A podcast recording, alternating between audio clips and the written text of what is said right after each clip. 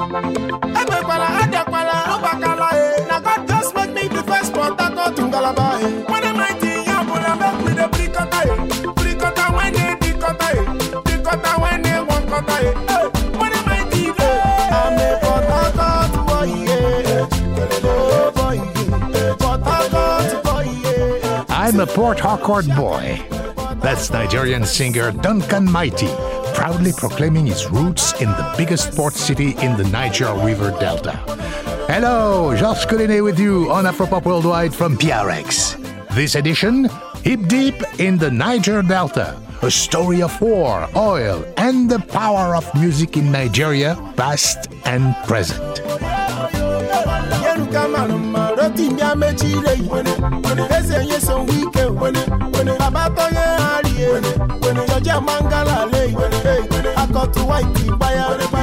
Duncan Mighty honors his Port Harcourt roots, but like so many musicians from the Delta, finding success meant leaving the region for the capital, Lagos. Entertainment is no longer working in Port Harcourt. It used to be the center of attraction. Everybody, no matter where you were, people love coming to Port Harcourt because we have everything here then.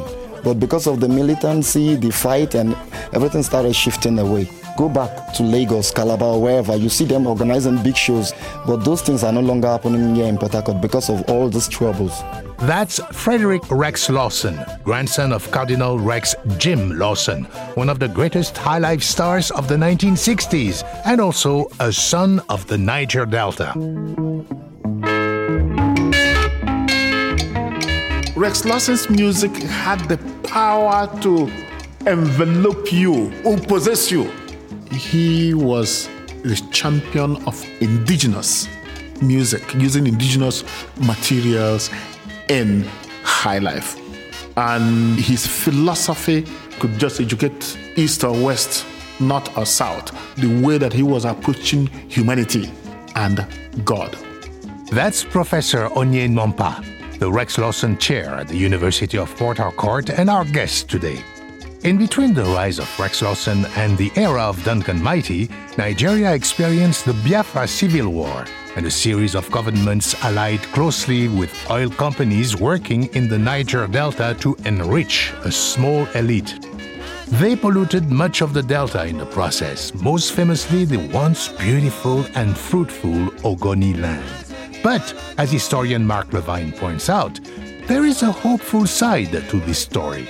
The movement for the survival of the Ogoni people is one of the few indigenous communities that ever actually pushed out an oil company from their region. And as we'll see when we visit Ogoni land later in the program, musical activists there continue to strive for a better future.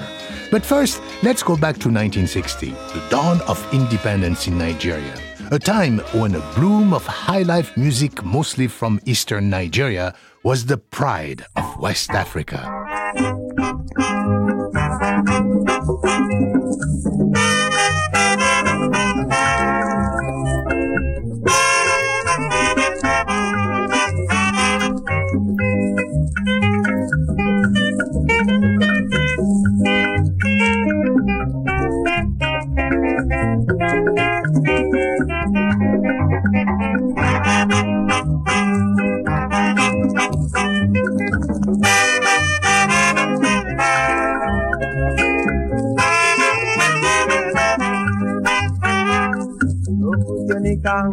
no yudo mutweni kang etedo mutweni kanga mata ya o emado mutweni kanga mika ya o ko yudo mutsisi no mutweni kang emami no mutweni kang etedo mutweni kanga mata ya o Owi ma domutenikan da mikaya o, koyo koyo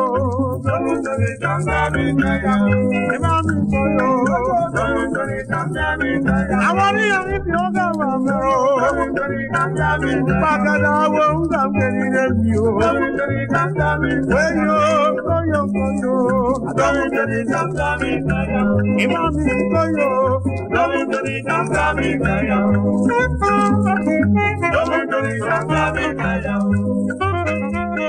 Nigerian high life legend Cardinal Rex Jim Lawson. I'm Georges Collinet with Hip Deep in the Niger Delta on Afropop Worldwide. Major support for Afropop Worldwide comes from the National Endowment for the Humanities and the National Endowment for the Arts.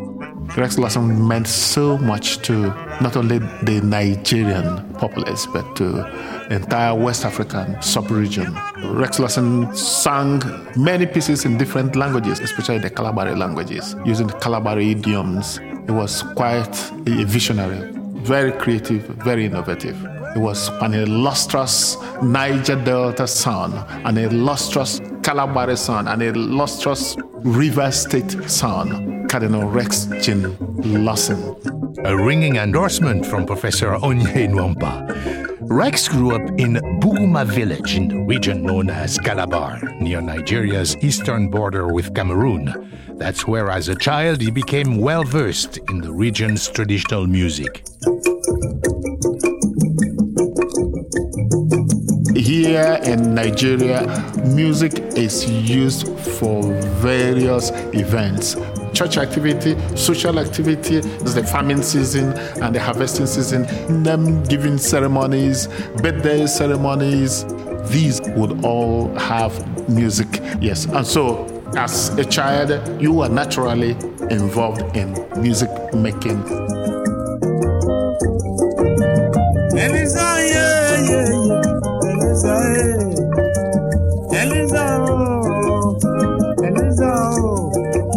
In Port Harcourt, we met Princess Lawson, Rex's oldest daughter. She was just six years old when Rex died in a tragic road accident in 1971. I don't think there is another person like him on this earth. He was a great man. Sometimes I feel I was supposed to meet him to know him more better. That vacuum is still there. You know, the pain of not knowing my dad. And we met Princess's son, Frederick Rex, a popular DJ in Port Harcourt these days. A lot of people just heard the name Rex Lawson, but they don't know the mystery behind him. He was born in a polygamous family, and from his own mother, all the children she gave birth to died. So his father refused to take care of him.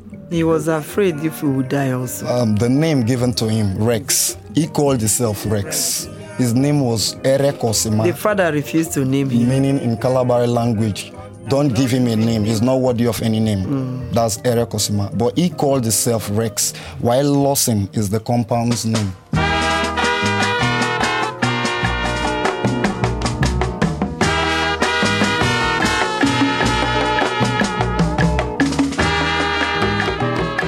His mother gave him to a church. He grew up under a church. He left Buguma just to continue his education in, at Bakana. That's where he learned how to play the trumpet. So after some time, they did not see him again. They thought he was dead. Then he moved to Ghana, from Ghana to Cameroon before coming back to Nigeria. When he came back to Nigeria, a lot of people don't understand where he was coming from because of the language. You know, all this area was under the eastern region then. The Niger Delta was not known. A lot of people don't know that a tribe named Kalabari do exist. As Frederick says, despite their rich culture, Kalabaris, along with other riverine people of the Niger Delta, were not well known in Nigeria. But that would change. High life was booming in the early 60s, and Rex, having played with a number of top bands, was about to become one of the biggest stars. Following the end of the First World War, Second World War, the servicemen came back. And many of them came back with Western instruments, brass instruments, uh, marching band instruments, and so on.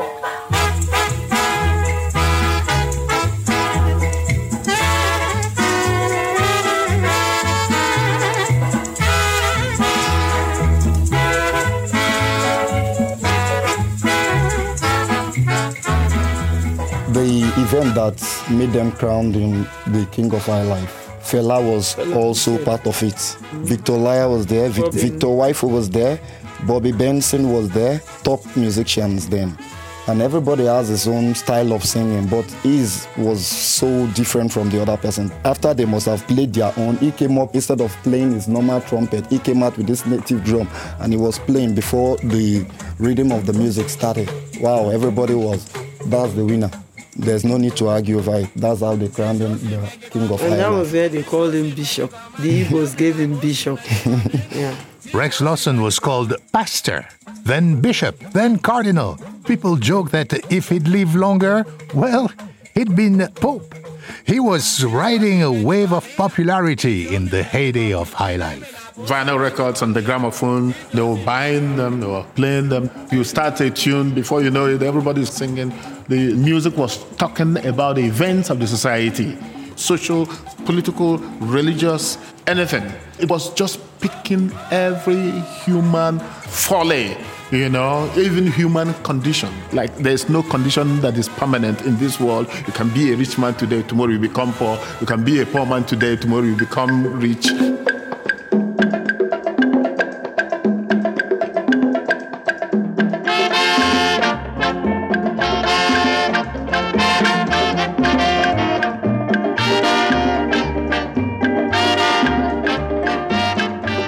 Song he sang, Ebari Korua. He was telling his mother's elder sister that I'm at Onitsha now.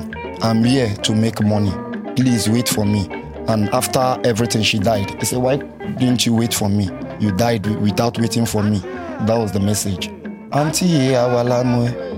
Ebari Korua. eh. Ye awalamwe. Auntie, awalamwe. Okay, Ebari Korua.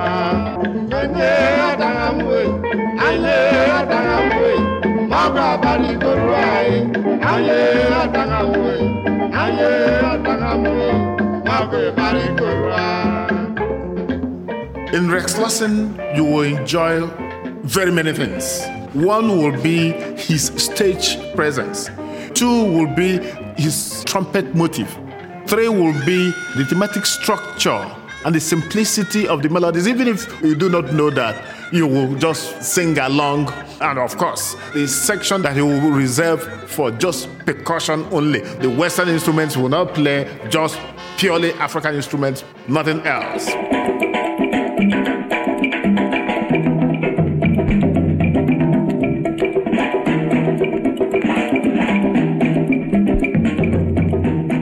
And most of that percussion was played by Anthony Odili, the last surviving member of Rex Lawson's band. We were lucky to meet him and to hear him play in Port Harcourt. They call me Papa Tony Odili. This year, I've just started my 90 years. I've played music 69 years. I came from a very poor family. At 20, I left secondary school. We were still under British Empire Day those days. I was so young, my father died. He was even against me playing music, but my mother said, My husband, leave your son. You don't know his destiny. And that is my destiny till today. I play drum set, play other instruments, but I decide to play this African percussion. Rex Lawson came out with a different branch. He played here, played here, and gained his knowledge and came back and formed his own band. We team up together. He made first record under Philips Niger Phono studio on Nicha, 1960-61. I am telling you what I know. I'm the only man living today. My colleagues, they are all late.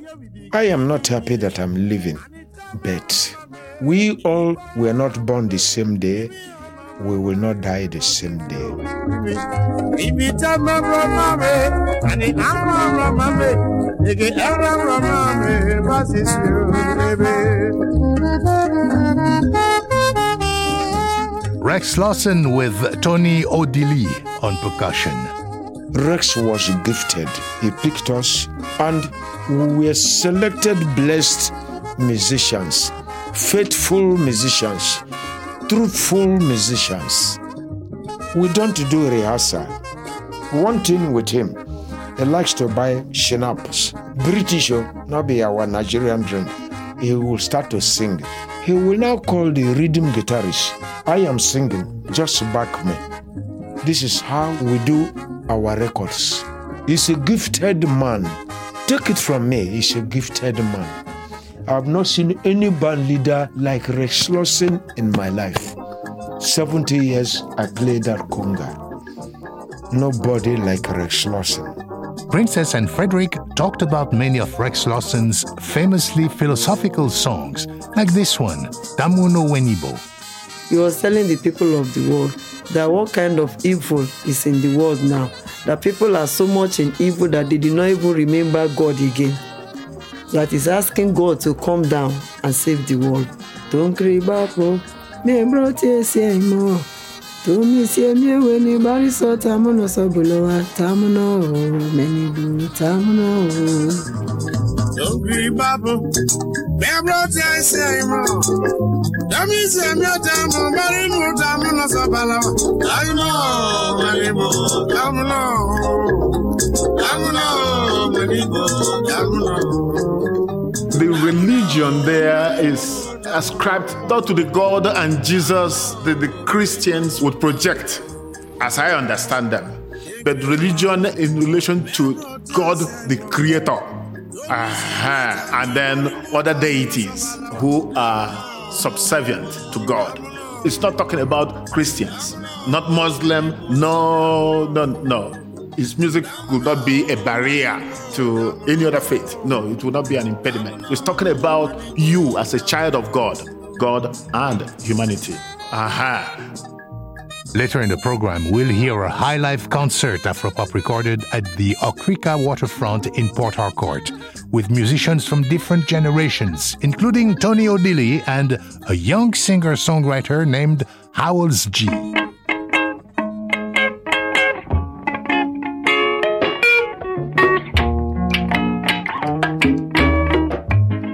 Of all the music I listen to, I love Resonsi more than all of them. You know why? One, the Resonsi songs are very short. I'm talking about the lyrical content. It could just be a verse and then horns, beautiful horns. And so each track has a message like Enene. Enene o. He's saying that everybody has his own day. If today is my day, why are you angry? It's a very short message that okay, if somebody is succeeding, let him succeed. Your own turn to succeed will come. So you should not grumble about someone else's success.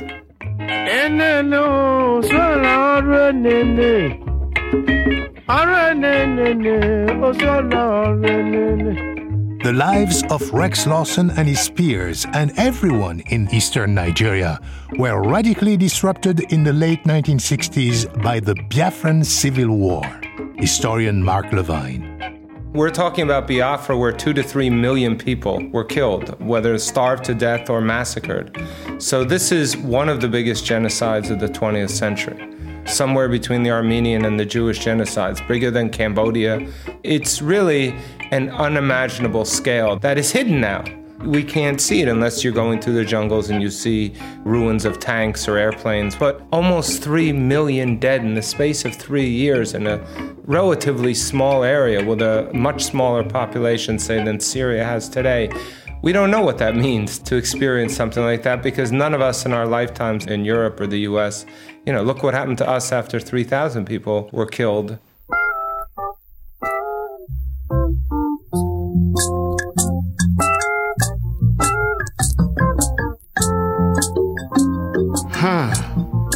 This is an area that really touches one's emotion. I was a little boy at the time, and my town had to fall to what we called the Vandals. The Vandals, otherwise known as the Nigerian Army. Professor Nwankpa spent most of the war as a child living in refugee camps. But in the years since, he had time to reflect on the larger conflict. The Nigerian Biafra War was, to some people, the war of genocide. To some, it was a war to keep Nigeria one. To some, it was a war of liberation, a war to preserve the Christian religion. Some people will say that it was a war for the Igbos, that the Igbos wanted to secede. The truth is, oil, money, religion, ethnicity, and the egos of elite leaders all played their roles. Like any civil war, the tragedy of Biafra cannot be reduced to a single cause.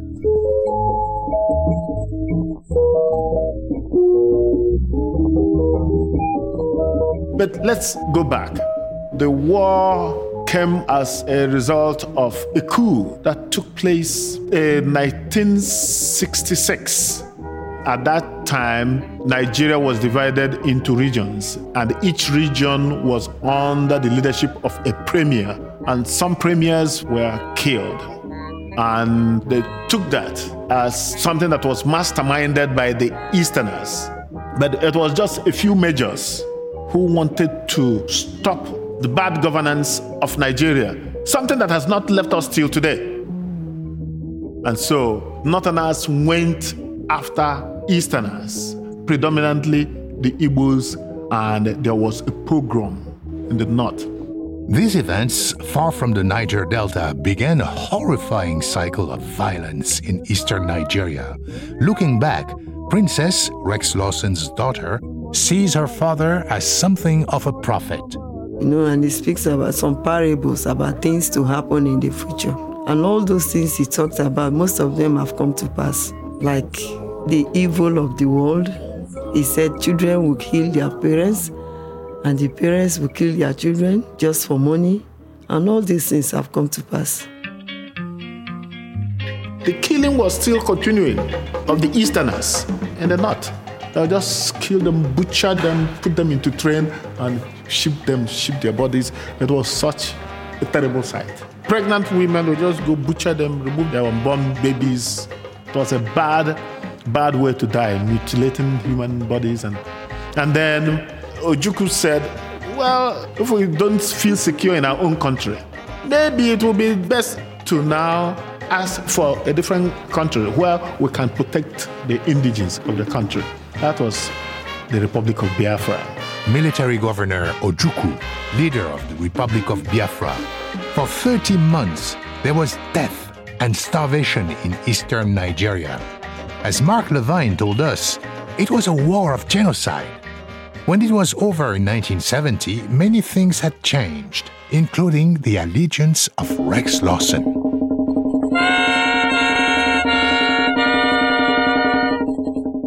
Was on the side of Biafra, Rex Lawson played a high life music that was called Hell Biafra.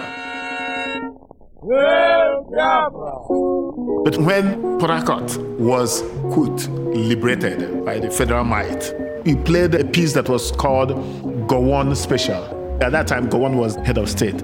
The Nigerians won this war in part with the divide and rule strategy. Yakubu Gowon created new states, including Rivers State, granting it a kind of autonomy. That's the liberation Professor Nwangpa refers to. Now, you might think Rex Lawson changing sides like this would be controversial, but apparently it was not. For the people of Port Harcourt, statehood was a way out of this awful war, and Rex was simply reflecting his times. Here is Gowon Special.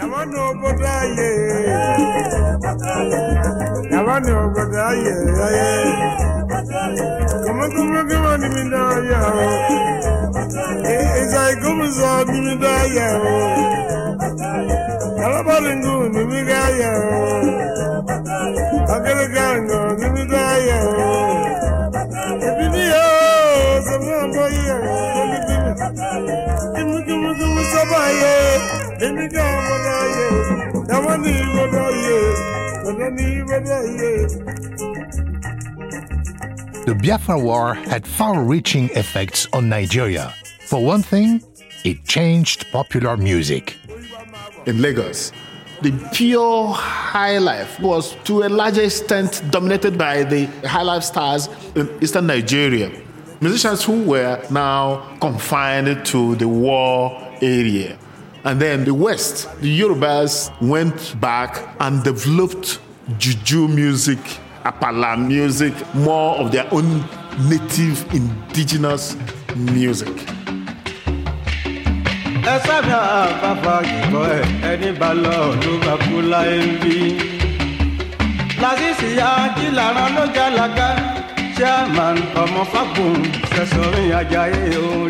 After the war, musicians started to build their repertoire again and playing things like uh, Happy Survival. One uh, musician you need to note is uh, Eddie Ukwedi. who played a wonderful music of reconciliation named Happy Survival.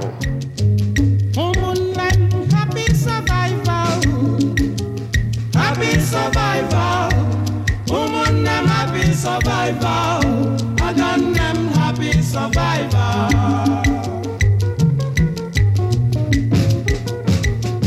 an upcoming Afropop Close Up podcast, we'll explore today's resurgent Biafra movement, a disturbing development for war veterans like Anthony Odili. We should not go back to the past. Today, I'm hearing some boys, hey, Biafra, Biafra. May Christ forgive them. They should go back and ask their living grandfathers. Those who saw the war will never pray for the war to come back. Let us pray for peace. Let us come back and unite. Anthony Odili, the last surviving member of Rex Lawson's band. Coming up, music and social activism in Port Harcourt and Ogoni Land, and live high life circa 2017. Visit afropop.org for much more on this and other Hip Deep in Nigeria programs. I'm Georges Collinet, and you're listening to Afropop Worldwide from PRX. Right, somebody say yeah, yeah.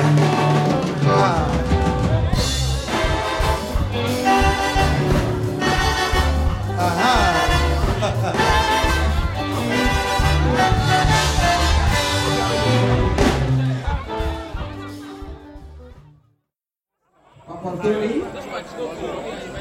We're standing at the Okrika waterfront, one of the poorest neighborhoods of Port Harcourt, awaiting an unusual event a free public high life concert. The setting is an open air performance space called The Shed.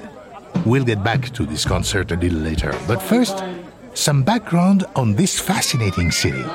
Here's our principal guide to Port Harcourt, a true friend of Afropop. I'm Michael Uwemedimo. I grew up in Nigeria, went to my mother's school. My mother was English but moved over here when she was 22 with my father, who was Nigerian. Michael is a filmmaker and a producer of the Oscar nominated documentary The Act of Killing. He's also an activist and director of a community organization based in the dense makeshift waterfront communities of Port Harcourt. He came here in 2009 to make a film about the oil industry, but it turned into much more than that. Michael showed us historical maps of Port Harcourt and the Delta. Those maps tell a sad story. The violence of extraction and the social violence of segregation is inscribed in the plan of the original city. So, this is the native quarters, the squat, tight barracks that were made for the junior civil servants and for the police and for the workers. This is a map from an archive in the Netherlands, ostensibly drawn by a department of a newly independent Nigerian agency, the director of the Geographical Survey in 1962. But if you look in the other corner at the legend, you can see that it was compiled from air and ground surveys by Shell BP, Petroleum Development Company. So the map of Port Harcourt is literally drawn by Shell. A massive influx of people from other parts of Nigeria flooded into Port Harcourt as a result of the oil industry, swelling the city's waterfront communities. Their informal dwellings were built on dried bricks of muddy earth known as chikoko. Chikoko is the fibrous mud from the mangroves. It's very dense and loamy, and people travel with canoes into the mangrove and they cut it into blocks and they pile their canoes with it and then they bring it back to shore and over years they pack it, let it settle, pack it, let it settle, and then they, they build on it. Chikoko is also the name of the organization that Michael, along with Anna Bonaldo and key members of the Okrika waterfront community, now direct. Chikoko is a training ground for filmmakers, journalists, musicians, city planners, so many things. They've built a performance space, the shed, a radio station, a recording studio. In fact, The music in this segment of our program was all created by young members of the Chikoko family, including this jingle for Radio Chikoko, soon to be the voice of the community. Are you looking for news, sport, and entertainment? Then go nowhere, cause you want to Chikoko Radio. If you're looking for a station to take your stress away, away, then go nowhere. Cause you want to Chikoko Radio. It is almost impossible to describe the challenges these waterfront dwellers face. They comprise the workforce of the city and many of its students, and yet they live in unofficial dwellings without electricity, sanitation, or running water. In 2009, the previous governor of River State actually tried to bulldoze these neighborhoods with no plans as to where the residents should go. I'm gonna spank your ass. You didn't try me. Hey, come on, come here. Come here. You didn't try me, man. I'm gonna break your ass. I'm gonna break your ass. You didn't try me. You didn't try me. Get out of here. No, I'm gonna, I'm gonna, I'm gonna break your. Port Harcourt is a city in the creeks, and along all the creeks that fringe the city, you have these very dense waterfront settlements. We have maybe 49 waterfronts around the city. Nearly half a million people live in them, and all of them were declared for demolition in, in 2009. Michael first came to Port Harcourt to document these forced evictions for Amnesty International. He wound up staying and founded Chikoko. Chikoko activists ultimately rallied local residents, and together they managed to stop the evictions.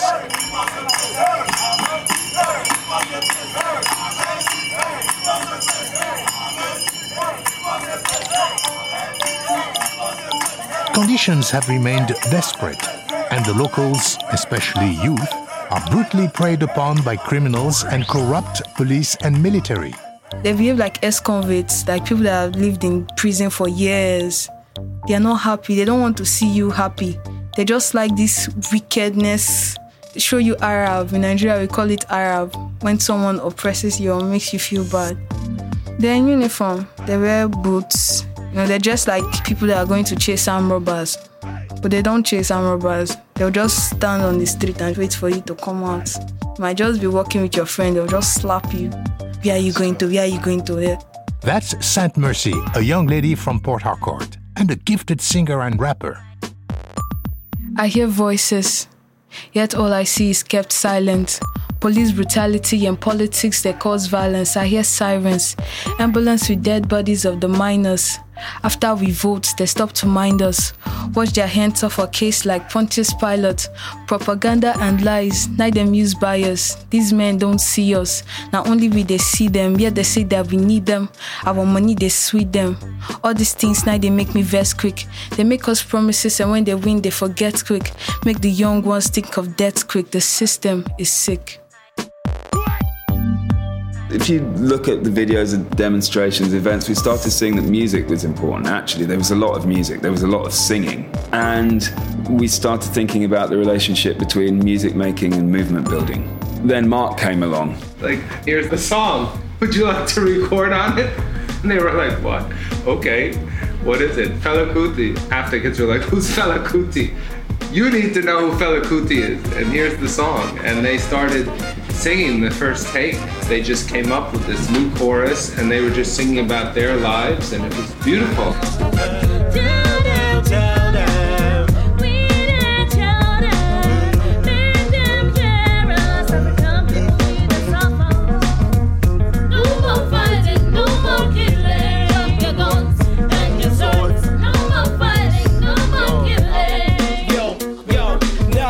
Attention like it's an Ebola virus. Throwing up more peace signs than SARS the virus. How they never put you in the system is messed up. It's young six never teach you that in the cycles. Anybody who know me know I'm a gangster. I got a gang and I'm a star plus. Uh, I'm the nigga we can tell you how you be.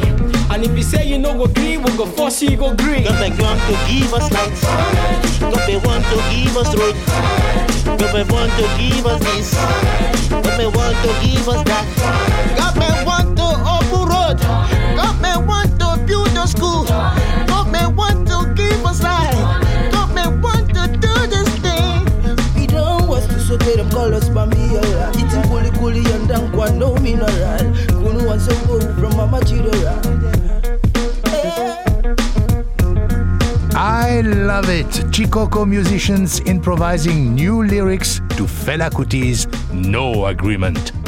We had noticed we had a lot of people with wonderful voices, lots of talent, but there was a real absence of urgency in the music, a kind of disconnection from lots of the issues, and we just wanted to create a space in which people could reconnect with actually what was important to them. Musicians earn money if they earn money by playing for politicians or businessmen. It's the classic patronage model. And another reason is just the culture that goes right across from prosperity preaching to the culture of bling. Like people just want cash. There's so many spaces where there is really nothing but ostentatious displays of wealth. St. Mercy was lucky to have a mentor at school, a music teacher and producer who helped to hone her skills. But she told us it was during the year she spent at Chikoko that she really found her voice. Here's a song she sent us since our visit to the Delta, a collaboration with producer Abidi. Not every man can survive in the streets where I come from. Don't know about heaven, I know hell, cause I was raised in a dungeon. I've been through the fire and I have even praised the storm. Been to the point where I thought maybe I should raise my guns. Not every man can survive in the streets where I come from. Don't know about heaven, I know hell, cause I was raised in a dungeon. I've been through the fire and I have even praised the storm. Been through the point where I thought that maybe I should raise my guns, yeah.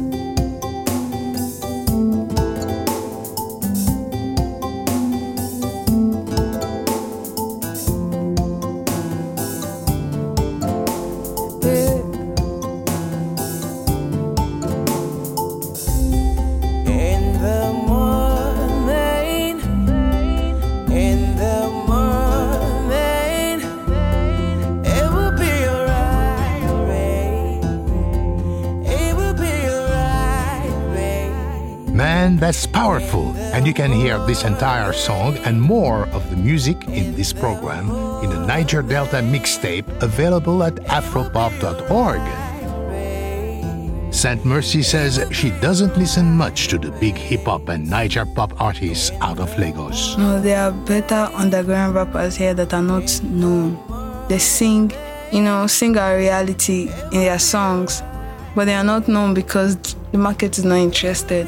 They want you to sing about the girl, just be up. Don't come down, don't don't wash your dirty linens outside. I guess that's what they call it. It's Bobby K Spitz. Little piece, yes, you don't call me sexy. You know well I know. So see, are you ready to sing for your people? Call me Double J.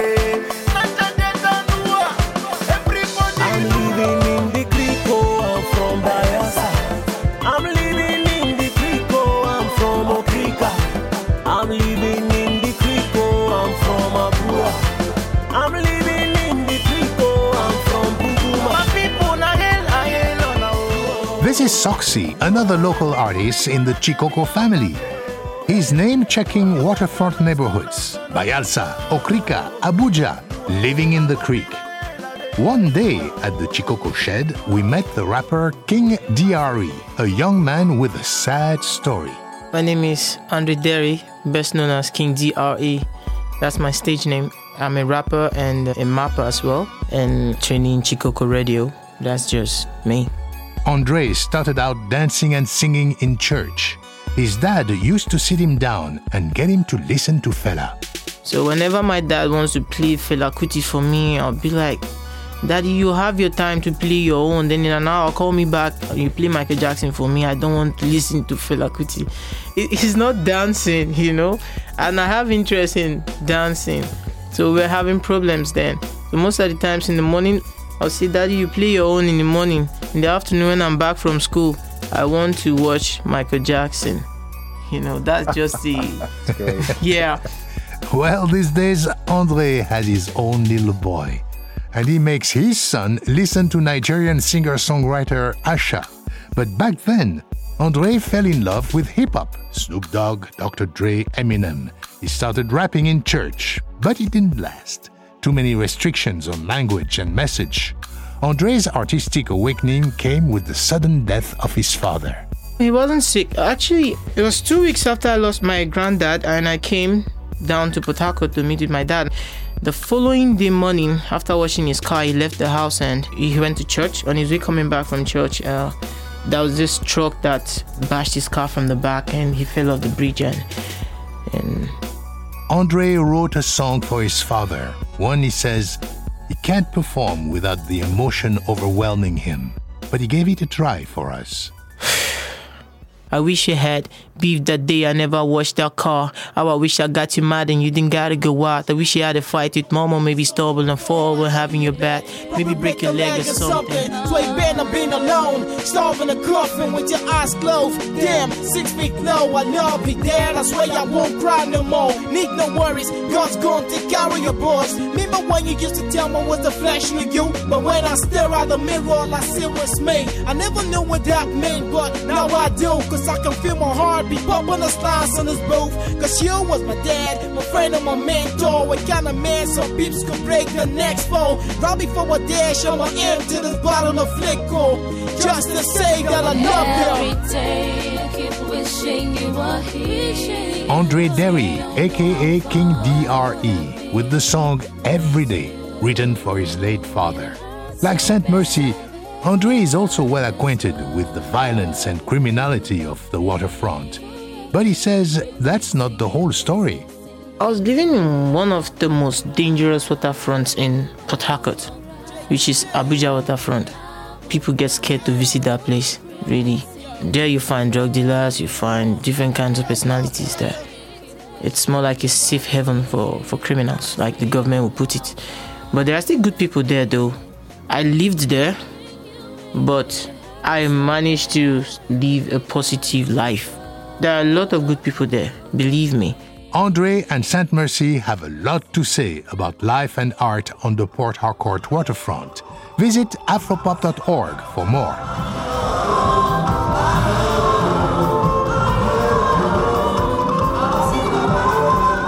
One place the good people of Port Harcourt gather often is the many, many large churches throughout the city. We're hearing a high life gospel band playing for thousands under a stadium sized tent on a Sunday morning at the Omega Power Ministry, OPM. During the three hour service we attended, the pastor, high on scaffolding, above the crowd, exhorted them to repeat his words. In this case, about the people you should meet and those you should miss.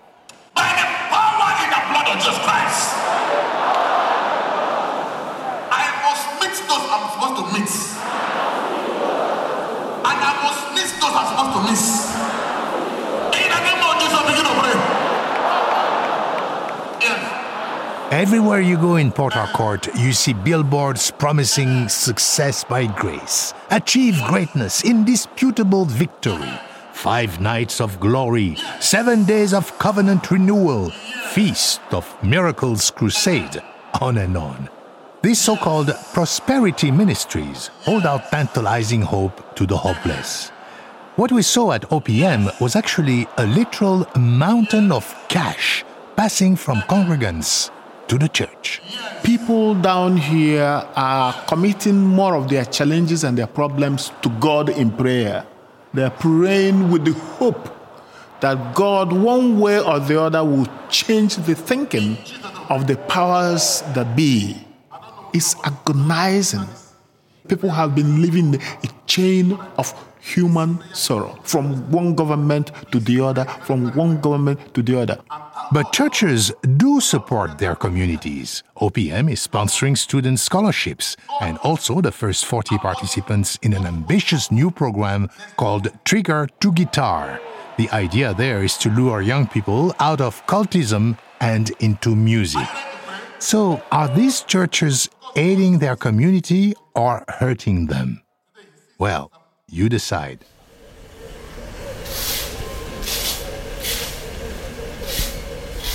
Now let's join producer Banning Eyre as he leaves Port Harcourt to venture into the Delta region most affected by oil extraction, Ogoni land. We left town early to the sound of roosters and warning doves. Visiting Ogoniland can be dangerous, and our plan was to get in and out in a single morning.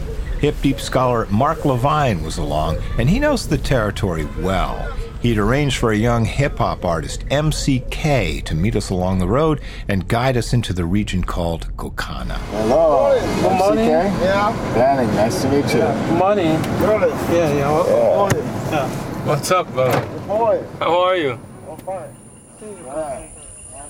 The Niger Delta was one of the most diverse and important biosystems on Earth. I mean, it's on par, or it was on par, with the Amazon.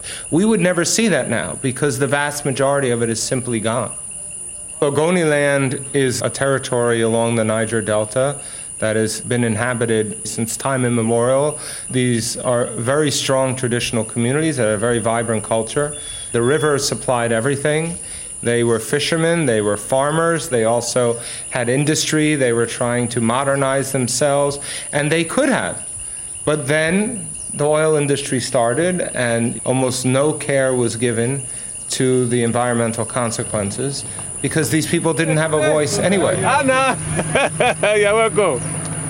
Uh, I, I, saw your car going, Yeah. so I took off from where I was staying. Great. To go and quickly come and meet Great. you. Yeah, good to meet you too. Thanks very much. Thank you. for having Thank us. Chief Eric Doe showed us the ruined fish farm that used to feed his community, the abandoned home that he and his family used to live in, and the river, denuded of mangroves that used to provide shelter for fish and other aquatic life. For him, there was one clear culprit Shell oil. Shell came here to explore oil long ago in the 50s. And right from then, they have not changed their pipelines.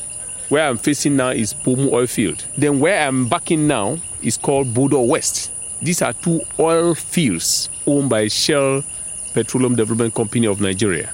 And these two oil fields, their pipelines are overaged and they fail to replace the pipes. And because of that, it has been corroded and there have been series of spills. Honestly, to clean up this environment is not an easy task. Very difficult task to clean this environment. It requires professionals, just as they clean the Gulf of Mexico. But what Shell does is to look for local contractors that doesn't have the capability of cleaning. For example, look at this pond. Instead of giving money to an international firm capable of doing this kind of job, they will give peanuts to the local contractor. Divide and rule system. That is what is killing our Nigeria. And people are unable to tell them the truth. There is one group Chief Doe believes can tell the truth musicians. That's why he gathered a group of local rappers and singers to meet with us. Top of the list, MCK. January money, you know, people were expecting payment of the compensation due to the 2009 spill that emanated as a result of equipment failure. So the whole community people were optimistic that they will be paid a huge sum of money that they will use in developing themselves. So MCK now sang the music January money.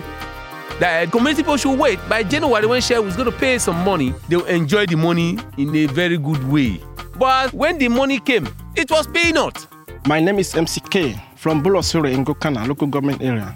I was a fisherman because my father left me very early. I decided to be a musician because I want to send a message of what is happening in my country that is affecting the poor people and affecting the youth. I cannot go to the government and tell them, but I can say this through the music and people will hear it.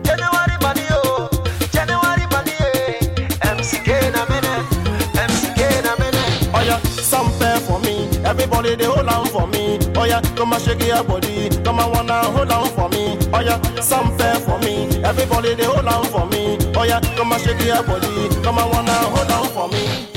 You know what the money. In the ruins of Chief Doe's family home, we also met a local Rasta reggae singer named Tumsi.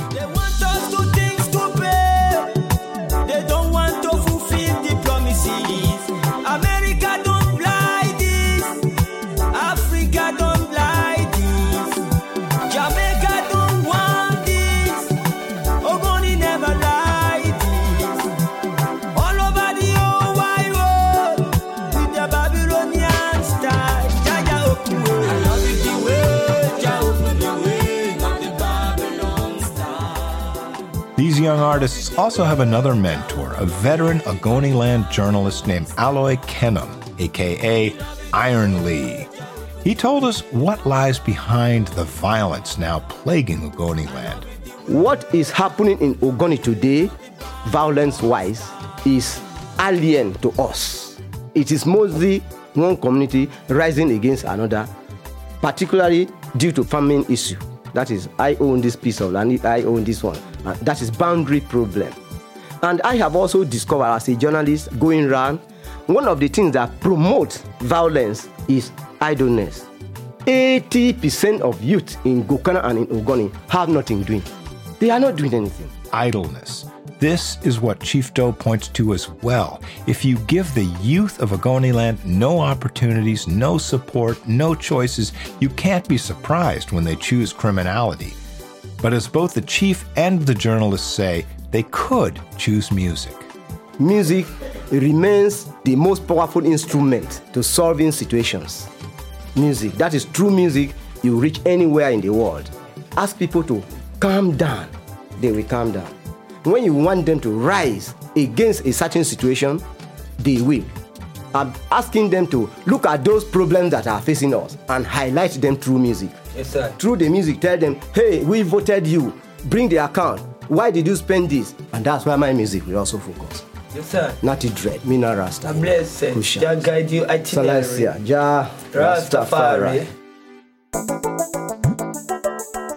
Shell Oil and the Nigerian government want to blame a lot of the environmental destruction on young local men who tap the pipelines and steal the oil. But Chief Doe says government contractors actually encourage the tappers. When they bring their contractors here, they are the people deceiving the community boys, telling them what to do and make money. I'm telling you.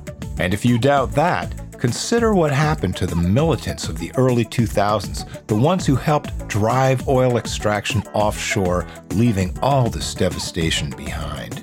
At a certain point, the government just decided it was cheaper to pay them off.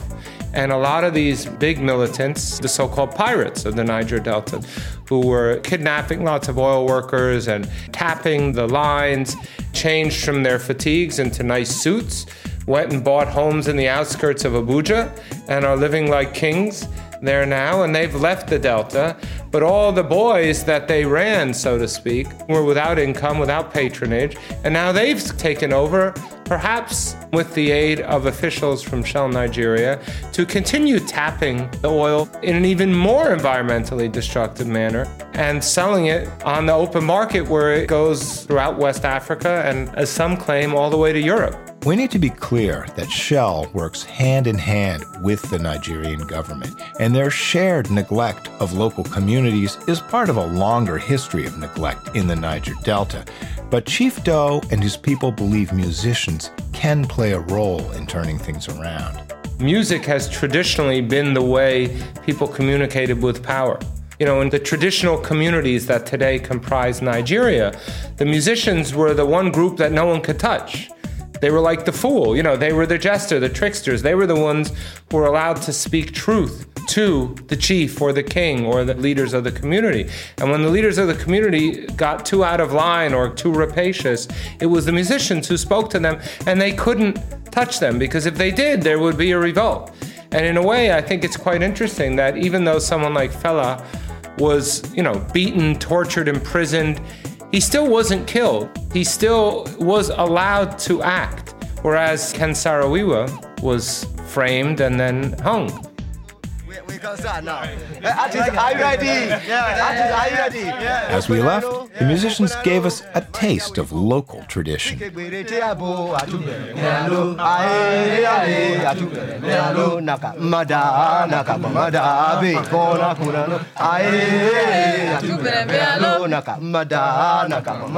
Well, we've heard about a lot of tribulation and suffering on this program, but there's something else we heard often in Nigeria, and perhaps Professor Nwankpa said it best. Do you know what? Nigerians are wonderful people. I've never seen a people that in the midst of suffering, they're still smiling, going about their businesses as if nothing is happening. Amazing.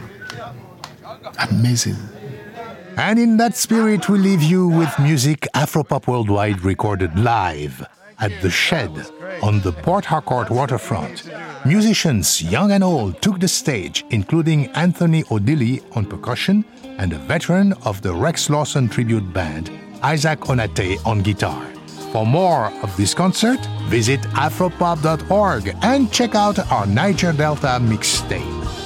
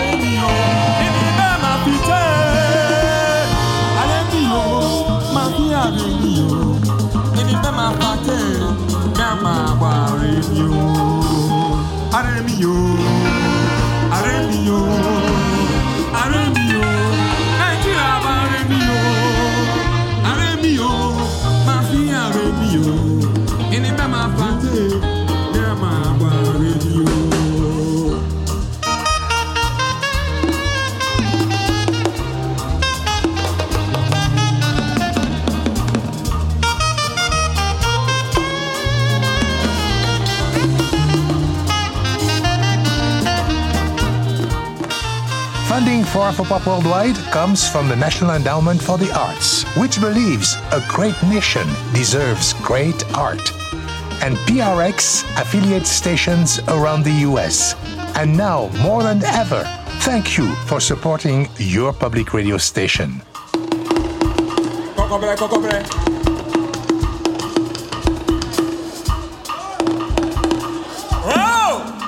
Thanks to our Hip Deep scholars Onye Nwankpa, Anthony Okoro, and Mark Levine for their help with this program.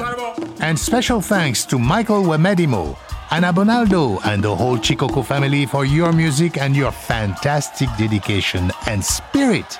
Visit afropop.org for interviews and a mixtape to accompany this program. You can also find us on Facebook and follow us on Twitter at AfropopWW. My Afropop partner is Sean Barlow. Sean produces our program for World Music Productions. Research and production for this program by Banning Eyre with help from Sean Barlow. Join us next week for another edition of Afropop Worldwide. This program was mixed at Studio 44 in Brooklyn by Michael Jones. Banning Eyre and CC Smith edit our website, afropop.org. Our director of new media is Ben Richmond, and I'm Georges Collinet.